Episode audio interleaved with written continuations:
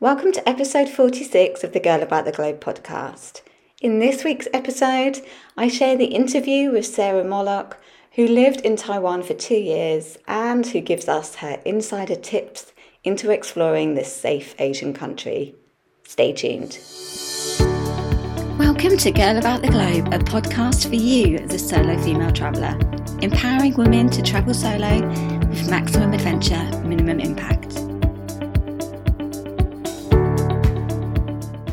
Welcome to a dose of inspiration for the solo traveller. Today's expert interview is with Sarah Morlock, who runs the blog Every Mile. Sarah's originally from the States and has lived in Taiwan for two years.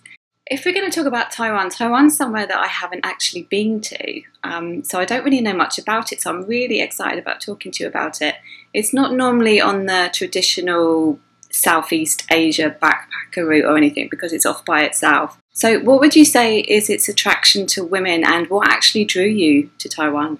First, the attraction to women is definitely the safety issue. So, it's one of the safest countries in the world. So, we don't often have any issues with women traveling there, or men for that matter. Families, everybody's very safe in Taiwan. And the people there are just so accommodating. They will make U turns in the street if you look lost to come and tell you where to go, um, if there's nobody who speaks English, they'll walk a mile before they find somebody, and there'll be people who will be begging to escort you back to your hotel room to make sure that you are safe, not in a creepy way like you get in most countries, but just moms who are out there on the street who want to make sure that you make it where you're supposed to go. So the safety part of it is a big draw for solo female travelers. For me, the reason I was drawn to Taiwan was that I wanted to teach English abroad. And Taiwan has a little bit more of the adventure aspect than Korea does. I really like wildlife and hiking and stuff like that. So Taiwan was the perfect place to go for outdoor adventure. And my other option was China versus Taiwan. And my family was a little concerned about me going to China. So I chose to go to Taiwan for the safety aspect. I love how you have recipes on your blog. So you obviously like cuisine. And what is the cuisine like in Taiwan? Amazing. It's particularly good if you're a vegetarian and if you're not. Personally, I am a vegetarian, and I don't know if the statistic is true or not, but I have read that Taiwan has the second largest population of vegetarians in the world next to India per capita, I assume that is. So, um, something between 5 and 10% of their population is vegetarian, and there are a lot of vegetarian restaurants to choose from. Unfortunately, you have to go to those restaurants if you are a vegetarian. If you try to go to a restaurant that's non vegetarian, they don't understand vegetarianism. But if you aren't a vegetarian, then the food is great. Tofu, uh, sashimi, um, you can get anything on a stick in the night markets. It's chicken hearts, pork lips, whatever you want. Geese heads. I don't know. Some of it, uh, my boyfriend, who I lived there with for a while, he loved it. But I didn't. and you said that you went there because you were teaching English at the time, because I know that, um, a lot of people would go to China because that's a, quite a popular place for people doing TEFL and for internships as well. Are there many other people teaching English in Taiwan? Is there a bit of a community? Yeah, there's a huge community there. There's a ton of people, specifically in Taipei, Taichung, and Kaohsiung, that teach English, but you can find them all over the country. I don't know what the specific population of foreigners living in Kaohsiung is, but it's in the thousands. And it's a good good career because the cost of living in Taiwan is so low and the pay for English teachers is so high. You can save a ton of money doing it. So, there's a lot of people there. That's great because it used to be, I don't know if it still is, but Saudi Arabia used to be the highest pay, but you had to have a lot of experience, and then Japan, and then South Korea. So does Taiwan fall? Taiwan probably falls a little bit below South Korea. I'm not sure what the standard of pay is in South Korea. The benefits to working in South Korea are really good because they pay for your plane ticket and they usually give you an in Taiwan you have to fund that part yourself. But you are still saving comparable amounts of money to if you work in South Korea. That's a really good option because I never thought about Taiwan before when I was looking into teaching English. That's great. Yeah. So have you met many other people, many other women traveling solo when you were there? Yeah, so I was there for two years and I didn't meet many women traveling solo there, which is a real shame. I met a lot of women who moved there to teach English alone, and I thought that that was really brave of them to do. But traveling in Taiwan, you we never really meet many travelers there. It's just not a place backpackers tend to go. Oh, that's a shame. Maybe it needs to be. It definitely does. Is it easy to get around the country? Yeah, it, it's really easy. Some of the interior bits are a bit more difficult without a car or a scooter. And if you're going to travel to Taiwan, I definitely recommend you take a scooter license and rent a scooter for your entire trip there because it's an amazing trip just to circle the island on a scooter. But if you're not comfortable with that, which I know many people aren't, trains are very good. They were set up by the Japanese during the Japanese occupation. Okay. And you can get pretty much all the way around the island, and the places you can't get you are serviced by buses. Okay, so it's relatively easy to get around. Do they understand English? More and more, um, they are understanding English. In Taipei and in the north of Taiwan, you'll find a lot of English speakers. The further south you go, it becomes a little bit more difficult. But I have friends who lived there for years and never learned a bit of Chinese, and they survived just fine. So there's always somebody around willing to help you out and translate a bit. That's good. And you said before that you were drawn to Taiwan for the hiking because you like hiking. What other Yeah. what other attractions are there there?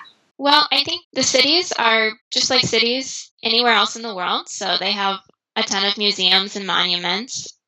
And there's amusement parks and water parks. There's also beautiful beaches. And Taiwan also owns a series of smaller islands that have historical value or are more like the Philippines than they are like Taiwan because they're just gorgeous beaches and great scuba diving, that sort of thing. So if you this is probably a hard question, but if you only had two weeks to see the country, what would your perfect itinerary be? It's actually a great question because you really don't need more than two weeks to see the country. I think four would be ideal, but with two weeks, you definitely want to start in Taipei and stay there for a few days, explore the area, go to a hot spring. From there, I would recommend going down the west coast and across the Northern Cross Highway. There's three cross highways in Taiwan, and all of them are magnificently beautiful. But the Northern Cross Highway is my favorite because then you can stop in a town called Lalashan. And Lalashan is this gorgeous mountain town. It has natural hot spring waterfalls that you can hike to and go into, and just tons of hiking. And if you're into herpetology, there's a lot of really interesting snakes there. From there, you can drive down to the east coast. So, generally, we know in Taiwan the west coast is very populated. That's where all the cities are and the East Coast is more wild and beautiful. So we go across to the East Coast, and you'll land in Yilan. Yilan has hot springs, and it also has a really nice beach in a town called Waiao, and you can go paragliding there, which is awesome. Brilliant. Yeah, and then from there go down to Hualien. And Hualien is largely considered the most beautiful place in Taiwan. It's home to Taroko Gorge, which is just a wonder to behold. And you can also do whale watching there, which I think is pretty cool. And then south of Hualien, you end up in Taidong. Taidong is interesting for its indigenous population, but it's not that interesting in itself, probably. So you probably would want to get on an airplane or a boat pretty quickly and go out to Lanyu. Maybe just one night in Taidong. And Lanyu is actually closer related to the Philippines culturally than it is to Taiwan. So it's a really interesting stop. And there's a great dive site there if you're a scuba diver. It's at 30 meters. There's a Korean tanker shipwrecked off the coast. And when I went diving there, it had 30 meter visibility. So we could jump in the water and see the wreck at the bottom. Amazing. It was really cool. So I definitely would recommend that. Though you do have to have your nitrox certificate because all of the scuba shops there use nitrox. And Lanyu's just a really interesting place to be around for a few days. And then you can take the boat to Kenting. You don't have to go back to Taidong. So you take the boat to Kenting, which is where the movie Life of Pi was filmed when he gets on the beach. And they have a really, really nice white sand beaches there, which are not very common in Taiwan. Usually you get black sand. Um, from there, you can go up to Kaohsiung, which is where I lived, and Tainan, which is just north of it. Um, you can pretty much stay in Kaohsiung or Tainan. They're only an hour apart. And take trips into the mountains from there and see the indigenous populations that live there.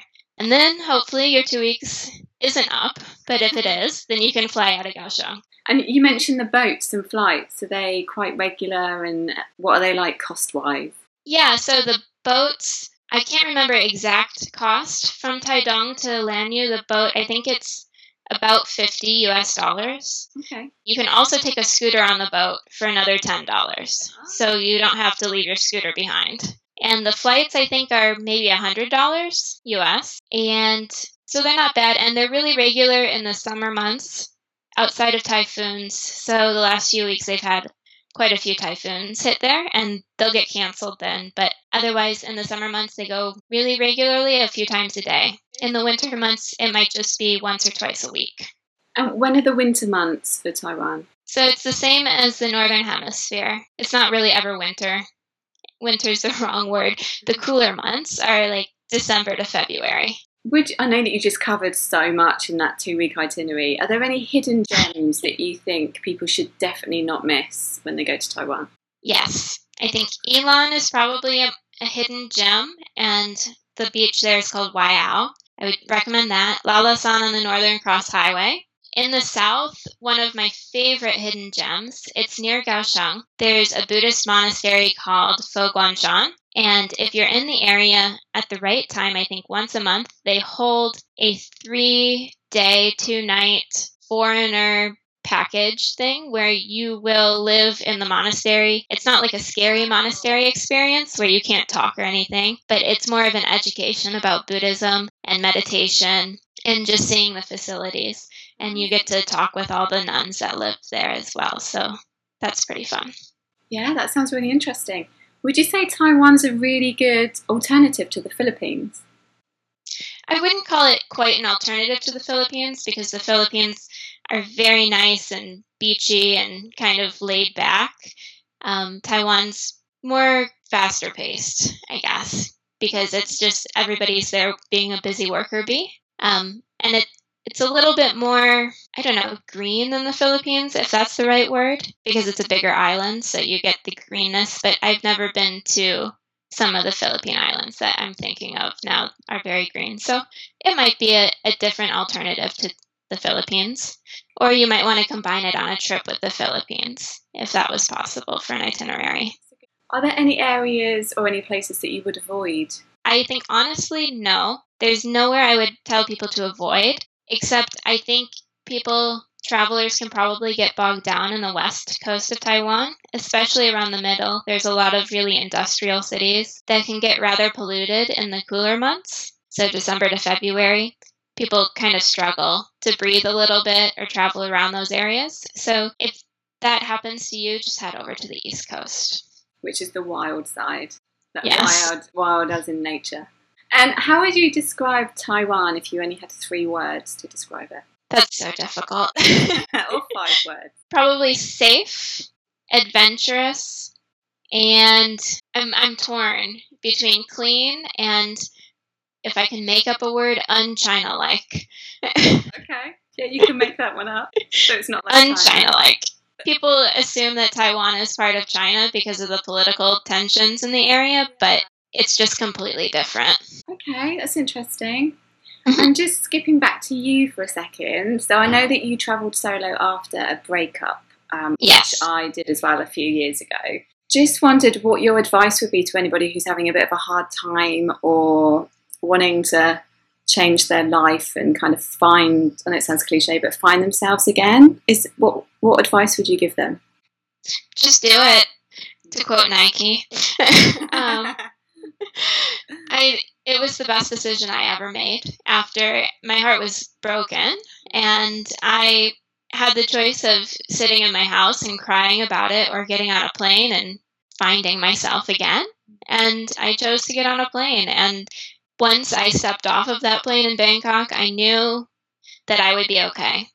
Just the sense of empowerment that you get from being by yourself helps you get over that breakup quicker than anything else I think Is there anything else that you'd like to add? No, thank you so much for talking to me today. And I hope everybody goes to Taiwan.